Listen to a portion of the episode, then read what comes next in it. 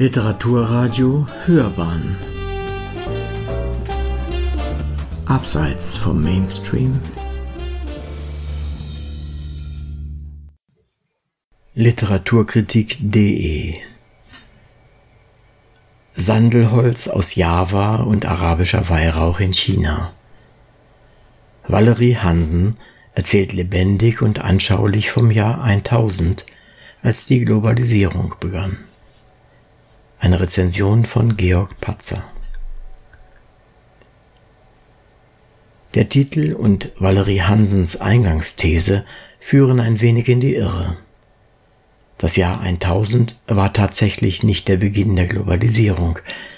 Was an dem Datum bzw. den Jahren um dieses Datum herum stimmt, sagt die in Yale lebende Historikerin und China-Expertin eher vorsichtig dass ab jetzt ein Objekt tatsächlich einmal um die Welt hätte reisen können.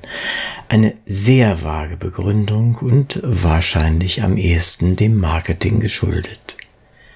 Nein, die Globalisierung war um 1000 schon lange im vollen Gange. Die beiden Seidenstraßen zu Land und auf dem Meer bestanden schon ein paar Jahrhunderte. Der Buddhismus, hatte sich in Ostasien ausgebreitet und mit ihm der Austausch von Kultur, Wissen und Waren. Zwischen Griechenland und Indien gab es seit Alexander dem Großen wohlbekannte Wege. Und die Ausbreitung des Islam ab etwa 630 von der iberischen Halbinsel bis Kirgisistan, wo man auf eine Armee der chinesischen Tang-Dynastie traf, gab der Globalisierung einen enormen Schub. Hansens gedankliche und theoretische Ausgangspunkte sind die Besiedlung des Pazifik durch die Polynesier und Leif Eriksens Fahrten nach Neufundland und Labrador. Sie spekuliert zudem darüber, dass die Wikinger bis nach Yucatan gekommen seien. Eine gewagte Behauptung. Einige Male fuhren sie gen Westen, aber eine langfristige Verbindung ist dadurch nicht zustande gekommen. Um 1400 wurden die Siedlungen auf Grönland überhaupt ganz aufgegeben. Was auch auf China zutrifft, das in der Song-Dynastie zwar einen regen Handel mit sehr entfernten Ländern betrieb, aber an den Expansionen im 15. und 16. Jahrhundert nicht teilnahm. Dennoch ist Hansens faktenreiches und locker geschriebenes Buch eine schöne Fundgrube für die weltweiten Beziehungen im dunklen Mittelalter. Dass ja höchstens in Deutschland dunkel war, während es in China mit den Hafenstädten Guangzhou und Guangzhou schon Millionenstädte gab.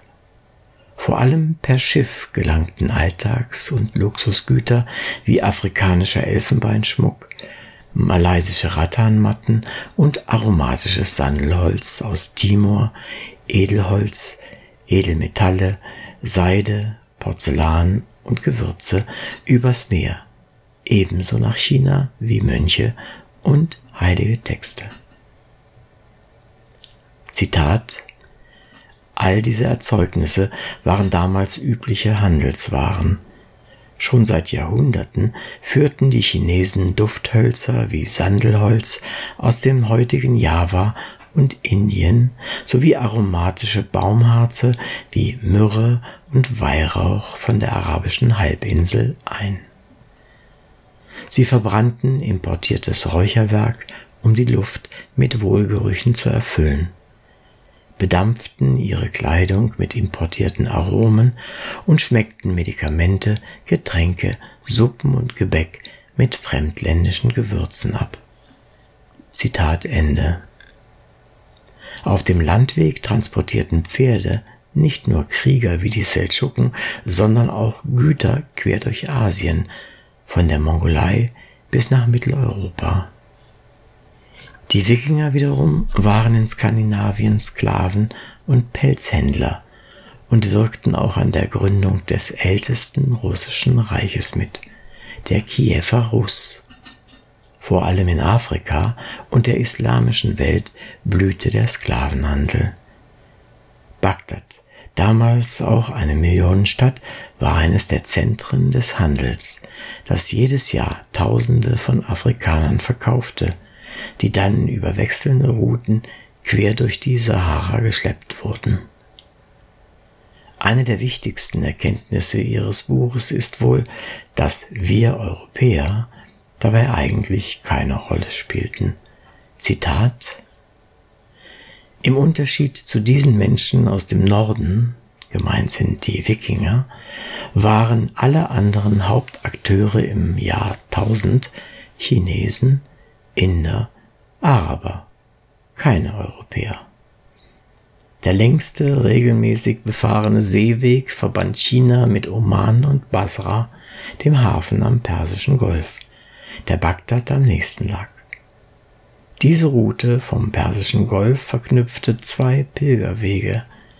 Der eine führte von China nach Mekka, der andere diente Pilgern aus Ostafrika, die sich ebenfalls zum Hadsch aufmachten. Der Verkehr spielte sich überwiegend zwischen der arabischen Halbinsel und den Häfen an Chinas Südküste ab. Doch manche Waren wurden bis zu den Häfen entlang der ostafrikanischen Küste vertrieben. Zitat Ende. Das ist umso wichtiger, als der Eurozentrismus in unserer Kultur immer noch vorherrscht. In der Schule behandelt der Geschichtsunterricht fast nur die deutsche und europäische Geschichte. In der Philosophiegeschichte geht es von Sokrates bis Heidegger nur um die europäische Philosophie. Dabei entstanden in Indien und China schon vor tausenden Jahren philosophische Schriften und die erste Psychologie der Welt, der buddhistische Abhidharma. Kunstgeschichte hört an der Ostgrenze Griechenlands auf. Mit vielen Fakten untermauert Hansen diesen neuen Blick. Zudem schreibt sie so leicht und fasslich und lebendig, dass ihr Buch auch für Nichthistoriker gut zu lesen ist und so manchem die Augen öffnen kann. Sie hörten Literaturkritik.de Sandelholz aus Java und arabischer Weihrauch in China. Valerie Hansen erzählt lebendig und anschaulich vom Jahr 1000, als die Globalisierung begann. Eine Rezension von Georg Patzer. Es las Uwe Kulnig.